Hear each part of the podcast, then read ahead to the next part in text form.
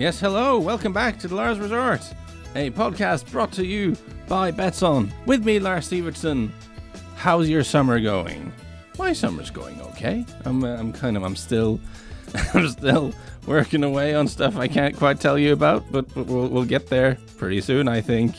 Um, really enjoyed those pods with uh, Peter Welton uh, coming on board, helping me go through last season. I'm happy to say feedback from you guys have been pretty positive on that as well. It's actually been all positive. We've had no people saying, Peter, go away, don't come back. No one has said that, thankfully, because that would be a foolish thing to say, because Peter's great. I think my plan is to ask him back on the pod for when we're doing pre uh, view stuff, when we're doing the opposite, when I'm making my terrible predictions and trying to make sense of the season ahead, which, oh boy, looking at the teams and how things are shaping up, that's going to be very difficult. Uh, if predictions were bad last year, I think they might be even worse this year. I probably shouldn't tell you that, but I have very little confidence at this point that I can predict anything. Uh, so many things up in the air. Uh, but that's exciting, at least going into the season. I think that's where we want to be going into the season. We are at the stage now where teams are back. They're having their preseason, you know, friendlies are being played. And this, I feel like, is a time of year where you kind of have to. I certainly have decided that for myself. I kind of resist the urge of watching preseason friendlies because there is part of you that's excited. Obviously, the team I support, but also just all the other teams. Say, "Ooh, that's a new player in there. Let's see, maybe there's a new coach here. Let's see how they're doing things." But it's just if, if you watch the preseason friendlies, you always get sucked into this. If there's a player who does really well in the friendlies, you think, ooh, he's going to be really good. And if there's someone who doesn't look good in the friendlies, you think, ooh, he must be very bad. And because, you know, because the games don't really matter, because it's all about fitness and stuff, these impressions always turn out, I mean, at least very often turn out to be nonsense. I find watching preseason friendlies too closely is a, is a route to madness at this time of year and a route to some really bad uh, premature conclusions. I guess tactical stuff you can probably keep an eye on. Like if a team plays a couple of preseason friendlies and has a very specific tactical setup, they're probably not going to change that completely before the season. Uh, but, but I prefer to sit back and not pay too much attention to it, frankly, uh, at, at this time of year. One thing I did see I didn't see it live because I was asleep, but I saw the, the video clips today. Was the sort of the skill challenges to do with the MLS All Star games? Uh, uh, Arsenal and the MLS All Stars competing in various things.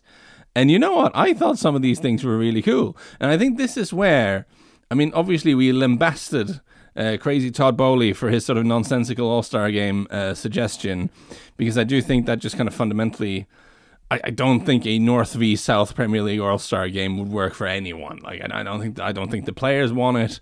Uh, I don't like who would it be for? Like how many Arsenal fans would be flocking to, to Wembley or somewhere to watch Harry Kane take on the Northerners? Like what? Like, I I think he just kind of misunderstands the sort of tribal nature of the. I, I can't see that being any good. But watching them do like the skill like the goalie wars and the volleys they were doing and the touch challenge. I was like, you know what, that kind of stuff. I think I'd pay to go see that if that was on in London. If there was some kind of uh, Premier League All Star meetup where the yeah Alisson versus Ederson in goalie wars, come on, you'd you'd watch that. I I would. Uh, so maybe instead of having a game which would just produce bad football because there'd be no team cohesion at all, and you'd have 22 players who don't want to be there and, and, and don't want to, you know, expend extra energy. Their coaches definitely don't want to be there.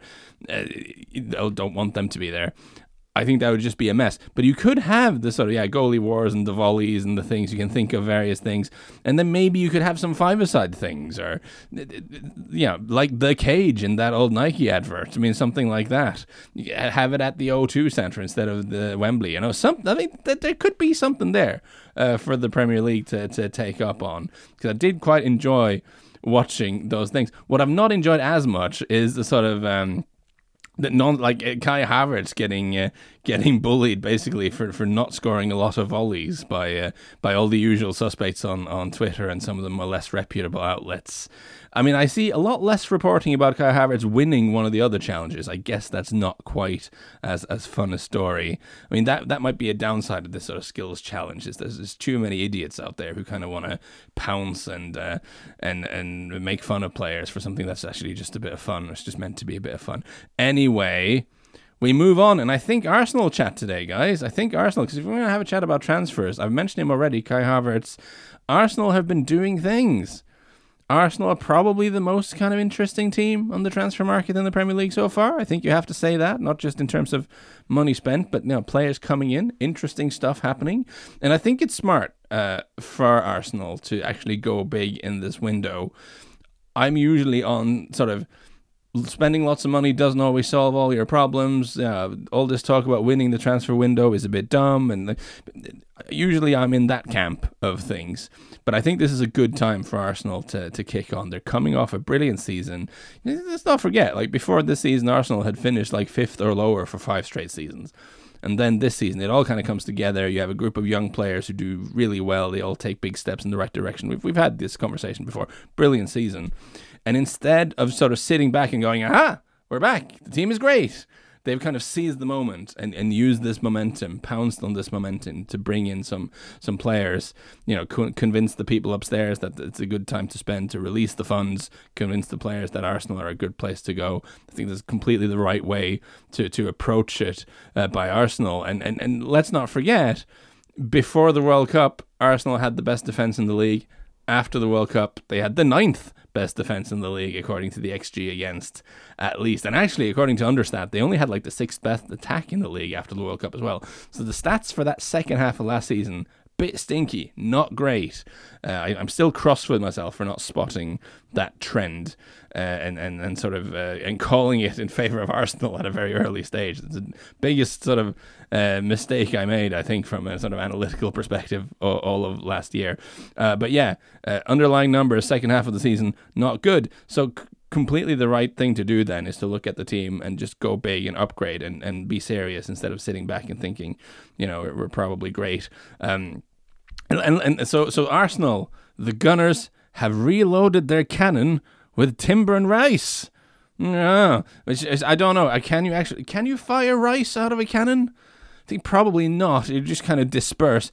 Timber, I think you can fire out of a cannon, but I think it would be sort of ballistically unsound. I don't think timber uh, flies very straight if uh, launched from a cannon. Maybe if you put the ba- the rice in a bag, a bag of rice, could be shot out of a cannon. I don't know, but appropriately for a team doing a mini rebuild, they have uh, procured some timber. Uh, so let's look at Jurrien Timber first. And you know what I'm going to do? This is lazy. It's lazy. It's either lazy podcasting or it's sustainable podcasting. Mm, it's green. I'm, I'm recycling old material because what I would typically do now is say, hey, go back to episode blah blah when we had Tor-Kristian Karlsen here to chat about uh, Timber and a lot of other good players. But you know what? Uh, I've, I've been doing this podcast for, for a while, or I had a Norwegian one first, and then it became the Lars Report. And I have found when I do this, when I say, hey, go back to episode this and that and check it out, you know, I have access to the numbers. You, you guys don't do it. Nobody does. So it's like, so, so, so instead of saying, go back and listen to that, through the magic of editing, uh, I, am going to insert bits of that podcast here. I'm going to recycle old material. It's very it's carbon neutral podding. Uh, let's bring it on. Here's Tor-Kristian Karlsen uh, and bits of myself, I guess, uh, about Jurrien Timber. At 13, uh, Jurrien Timber of, of Ajax, a centre half, who's been linked with pretty much everywhere, everyone, but he is still at Ajax. And he, he makes it as high as 13th on the list. Um, he was up there last season as well. Um, most people might have expected that he'd he'd left in that kind of exodus that happened last summer. I think five or six of their top names um, set sail for for for pretty big clubs around the the continent and the islands. But yeah, he's still there. He's doing pretty much what he has been doing over the past two or three years since he's since he um, became a regular. Some people might have expected that Ten Hag would have taken him to uh, Manchester United, maybe even instead of Lisandro Martinez. But um, Ten Hag tends to know what he's doing. So mm. I don't know if it was the left foot of Martinez what that was the decisive factor, but still, Lars, it's you know pretty much all that you want from a from a modern centre back: the pace, the the the composure on the ball, um, the mentality um, an ability to play play forward passes from the back without too much of a you know detrimental risk factor. But I would maybe ask you this again. This is a challenge of judging these things. That's always going to be an issue, but for players from leagues like this. But how confident are you that he can play as a defender, as a center half in a more demanding league? Because it's not the hardest gig in Hollywood to be the ball playing center half for Ajax. well, we, we had the same conversation um, earlier regarding Gravenberch. Mm-hmm. Um, and he the... has to fend for himself. He has to be released from captivity. yeah, yeah. You know, find his own food. You know, all this sort of stuff. Can he do it? But the adaptability of Ajax players uh, when they move on, I tend to think that it is a little bit easier for centre backs. Um, they always got the the game in front of them. Um, they're not necessarily as much as he's a he's a kind of a strategic ball playing centre back. He's not the the main playmaker or the you know somebody who glues the the team together, which Gravenberch is, and that's why I think maybe for central midfielders it gets a bit more. You're a bit more tied to the Ajax way of doing things. But what what makes me quite optimistic about um, Timber's prospects would be the one against one defending, which is excellent. So it's not just a matter of organization or having, you know, the support of a particularly good centre back next to which he had last year with Martinez. But he's um, the the only caveat here is obviously his height. That's why I'm pointing out mm. that hmm. perhaps ideally you'd like to see him uh, playing as a right um, right-sided centre back in a back three or even a right back. And I know that there's this endless debate about players that aren't six six foot or there or thereabouts aren't able to head the ball, which is that is probably a, um, still that discussion is never gonna is never gonna leave. But um, his heading game is his aerial game is not particularly great, um, and mm. I think mm. I pointed out in the piece as well that he has a 55 win rate in the air. Although that might not be his obvious duties. So mm. when you play in a pairing or you play in a in a back four with a more physical centre back, taller one next to you, that might be the player who goes for the aerial duels with more mm. with a higher frequency. So those numbers might also be show a slightly um, you know twisted picture, but but but but still it it is an issue. But I still think if you just look at the the characteristics and the qualities of the player, I, I believe he belongs at the top end, and I would be surprised if um, somebody wouldn't make a pretty lucrative offer for him in the summer already last. Yes, wasn't that interesting? Uh, I think it was. I don't remember what we said, uh, but because it's a while ago and I haven't edited it in yet. But uh, as I recall, uh, Tor-Kristian is pretty high on Jurrien Timber. He, he likes him. You know, he's a quick defender, not the best in the air, but he's very good on on the ground. Obviously, as you expect from an Ajax defender, is very classy on the ball, very good uh, passer of the ball. And based on that sort of profile, I think he fits in. I mean, intriguingly, he fits in in a couple of positions uh, for Arsenal.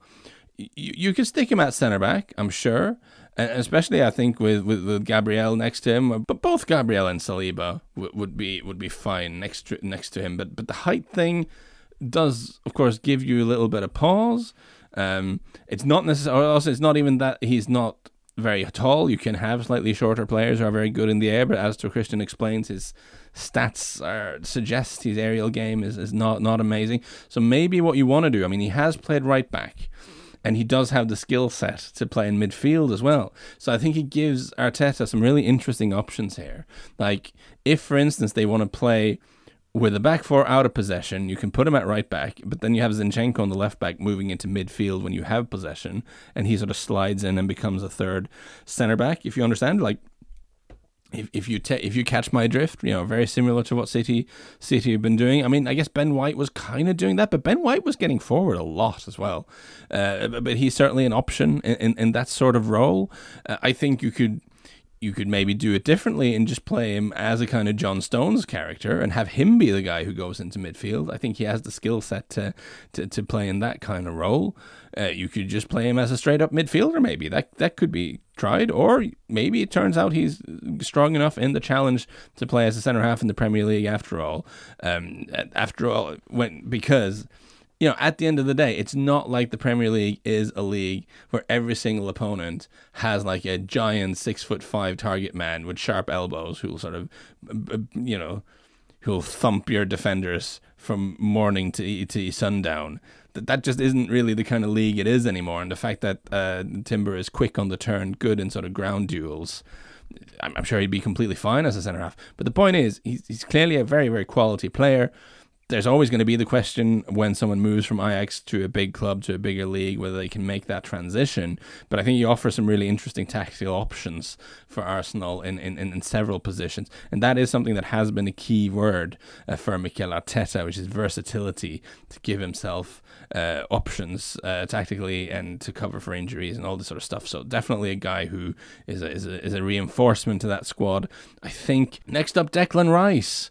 Uh, which I, I I do I like this signing a lot. Uh, it's a big transfer fee. We'll get to that, but with Declan Rice, this is much more simple. Uh, you have a guy who's who's proven that he can play at a very very high level in the Premier League at a fairly young age, uh, who's been like a leading uh, player for a, West Ham team that you know not good this year, but has been getting good results in the league in in, in recent years. And if you look at Arsenal and the, how they played last season, I think that there are two positions in the field, not just one, but two positions where Declan Rice can, can go in and be an upgrade on what they had already. I think he'd be an upgrade on Thomas Partey as the sort of deepest, the whole uh, number six midfielder. Uh, and I think he, Declan Rice, seems to want to be more of a number eight, wants to get forward a bit more. So you can totally see him uh, take Xhaka's place as sort of that more box to box type of player who wants to get forward, wants to get into the box, but also has a big physical presence and wins the ball quite a lot in, in midfield both of those positions, if they if, if we assume Arsenal play like they did last season, both of those positions I think suit Declan Rice really well. Uh, he's a midfielder who can do a bit of everything. He's a very good ball winner. He's played centre half. Uh, he can carry the ball uh, forward. Not someone who dribbles a lot, but someone who can sort of move the ball upwards, running into space with it. His passing numbers, I think, I stand to be corrected by people who know more about like statistical analysis than I do, but I find his passing numbers almost completely useless for sort of analysis uh, here because of the differing styles. I mean, playing for Arsenal in midfield is such a different job than playing for West Ham. And if there's any insecurity around this transfer, and there's not a lot because you have a guy who's played numerous seasons in the Premier League, he's played for England at you know in big games, you know what you're getting with him. But I guess the one thing is that his job at West Ham is very different. Like West Ham, they sit back, uh, they're quite deep. When they get the ball, they want to break forward quickly. So his job when getting the ball is either running with the forward often into space because you're counter-attacking, which is why his sort of ball carrying numbers are good. He does that really well, or hitting, you know, quick passes forwards. And you know, so his passing numbers don't really like that's not going to be his job for Arsenal. They're much more patient in possession. Of course, they want to get forward, but they're also going to press high more, and and it's not going to be counter attacks and set pieces in the same way as it was for West Ham. So there might be a period of adaptation for him. I think playing for a team that that looks after the ball a little bit more than than West Ham did. Uh, but when it comes to that stuff, I feel like we're at a point with Mikel Arteta and Edu that they've earned the benefit of the doubt and then some when it comes to making these decisions. I think Arsenal have, have done well in the transfer market last few years, and, and this sort of where the statistical analysis falls short because West Ham play in such a different way. I would trust Arteta's sort of technical understanding of the qualities that a midfielder needs to have to do what he wants him to do. I think Arteta knows that quite well and we have a huge sample size of uh, of uh, Declan Rice doing his stuff in the Premier League. If Arteta is totally convinced that this is the guy for him for his system, then I I think it'd be foolish to sit on the sideline and say no, Arteta, you're wrong because I think he knows what he's doing.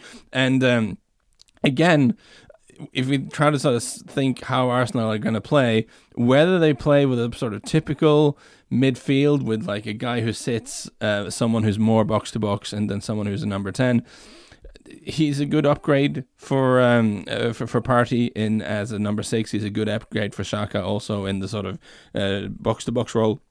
But it is, of course, also uh, possible that Arsenal is going to continue going in the direction of having uh, what I believe the intelligent people call a box midfield. So you have uh, one of the fullbacks typically, or Stone sometimes as the centre half, but one of the defenders stepping into midfield when you have possession and forming two sort of deep players, and then you have two attacking players further up the pitch, and then you have three centre halves at the bottom. The wide players keep stay wide to give you width, and you have a striker up front. That sort of system, which is roughly what City do, it's kind of what Liverpool started doing with Trent Alexander-Arnold. If Arsenal are going to play like that, of course uh, Rice is perfectly suited to be the sort of Rodri uh, character in in that system. Uh, absolutely, could even. I mean, as I speculated when City got in on the act, could feasibly be a player who starts up at, at centre half because he has played that when he was younger and then moves into midfield in possession. Don't think that's going to be first choice, but it's something I think he has the skill set to do.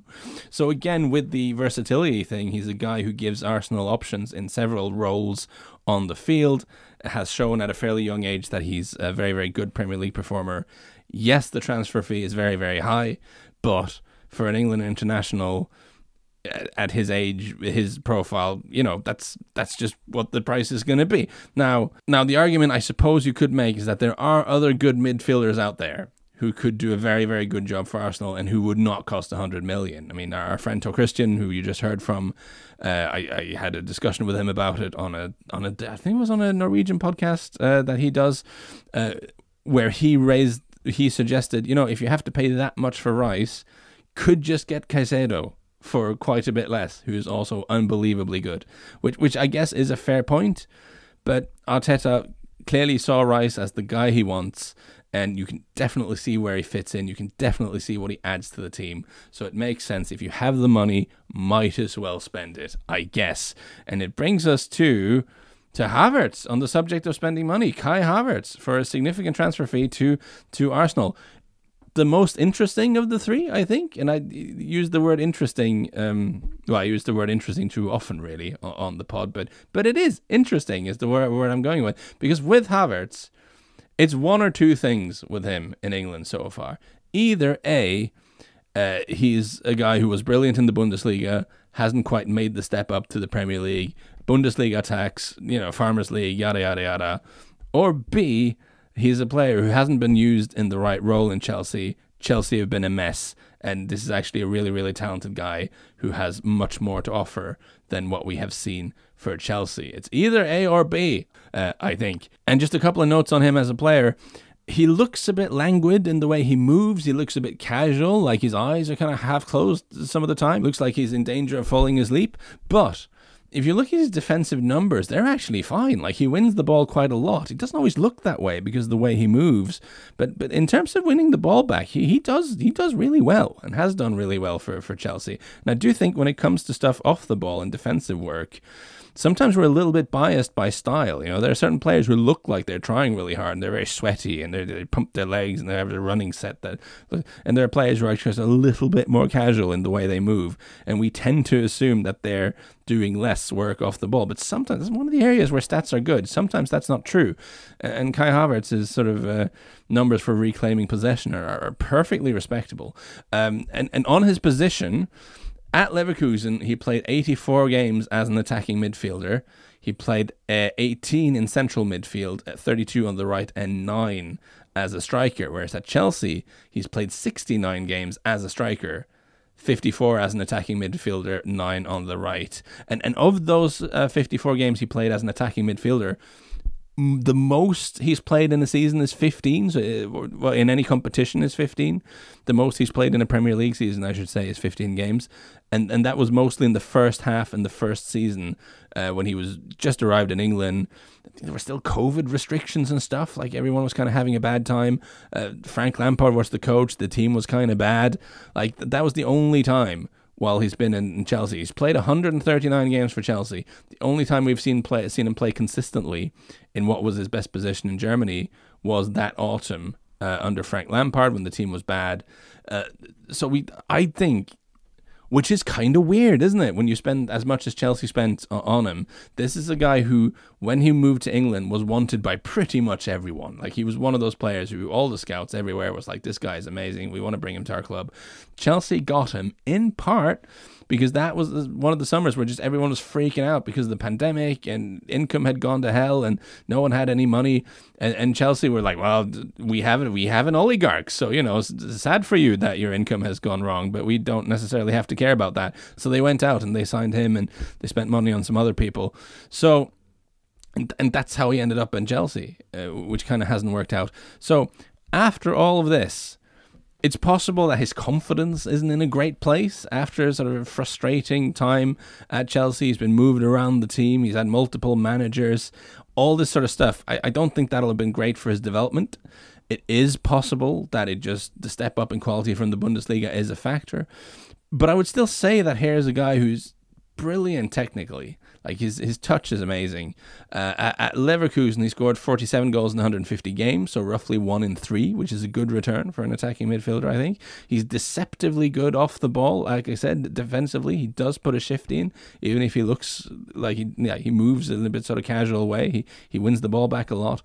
And, and at Leverkusen, he also put in a very decent number of assists as well. So there's a lot to be excited about here. There's a player who has, you know, a lot of capabilities if Arteta can find a position where he can really thrive again, can put him into a system that works, I think there's a lot to come from this guy. I really do. And uh, of course, there's a risk. Uh, you have seen guys before who have moved from Germany to England and, and kind of struggled to make that transition. So, so you are kind of betting on Arsenal are kind of betting on Arteta and Edu's judgment again here, first of all. Uh, but also in, on this idea that this is mostly Chelsea being a mess and all the changes in managers and him being moved around on the pitch. Uh, and that are at Arsenal in a system that's more settled, in a role that suits him better, at a coach who really understands him a bit more, you will see the real Kai Havertz. And I think that's a risk worth taking. I, I, absolutely do. I think if you're someone who watched zero minutes of Kai Havertz at Leverkusen, you've only seen him at Chelsea, and then you look at the transfer fee Arsenal have paid, you think, what? Uh, that that doesn't quite make sense. I kind of understand why you reach that conclusion, but I would argue that he showed so much before that move to Chelsea, and there are so many mitigating factors about his time at Chelsea that I think this is a punt worth taking for Arsenal, even if it's a bit of an expensive one. Like at, at Leverkusen, he looked like he could be like seriously world class, like Real Madrid, Barcelona, top clubs in the world type of level.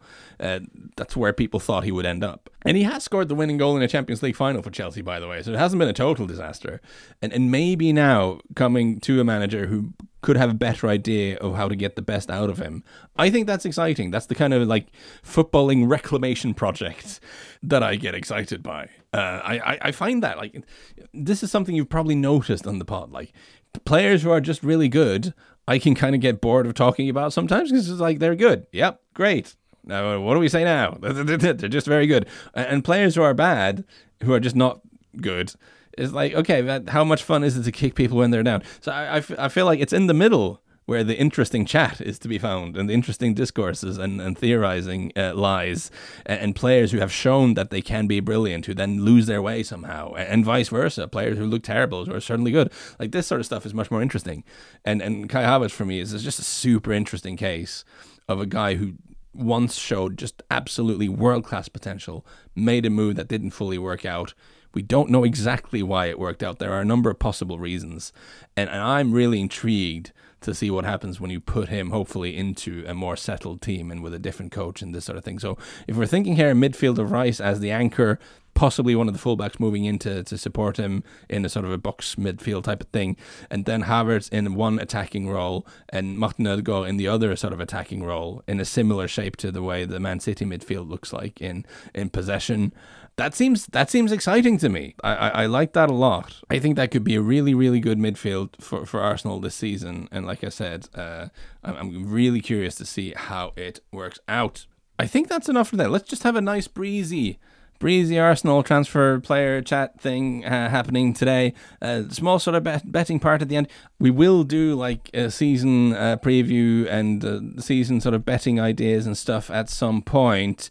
Uh, but, but let's just sort of put some ideas in your heads here about like where we're at with the prices of this. Like the, the I don't know if you guys have looked at this yet. Man City are very very big favorites to win the Premier League again. And I, and I think that makes sense. You know, they are losing Gundogan going, you know, maybe Mahrez leaves, you know, we're going to see some changes to that team. But no, listen, it's at this point, you'd be very brave to bet against them. Uh, uh, Arsenal are priced at six. Uh, as uh, the second favourite, Liverpool at nine, United at 12, uh, Chelsea at 13, Newcastle at 15, and then Spurs all the way down in 40 uh, which is fair enough. I think, I think it's, it's hard to argue against that. Um, Arsenal to be the top Lo- London club at 170. Yeah. Uh, I, I kind of think Chelsea are an interesting sort of outsider. I mean, we'll get to this. Chelsea, for me, are kind of in some ways where Arsenal were before last season in the sense that they have a lot of young players who look really interesting and if a few of them can get it together at the same time they could end up doing better than than expected but there are still some question marks around that squad I think Arsenal has the top London club. Are, are we thinking Tottenham or West Ham are finishing above Arsenal this season? No. We're not thinking that. I definitely not. So Arsenal as the top London club at 170. I think is kind of an interesting price. I, I know people don't get super excited about putting a bet on and then at a price of 170 and then waiting a year almost uh, for, for the payout. This is maybe not the thing that gets the juices flowing the most, but I think 170 for, for Arsenal to be the top London club is, is, is not a terrible shout uh, at uh, at this point. I'm very intrigued when we get closer to the season and we start getting some player uh, bets you can make, how they price. Maybe there's an over under on Kai Havertz goals or something. That that could be an interesting one. I really because I really do think there could be a Kai Havertz renaissance at, at Arsenal. The the Havertzans does that work? Aside from that, Arsenal are priced at 160 to finish in the top four which I think is kind of like I do we think they'll miss out on the Champions League after the season they just have had with all the young players having gotten a year older, having added Rice, Timber. I don't see them dropping out of the top four here now. Even if I mean, I'd be surprised. I'm going to say this now. I would be surprised if they were able to challenge City, and they were the way they were a second uh, season in a row.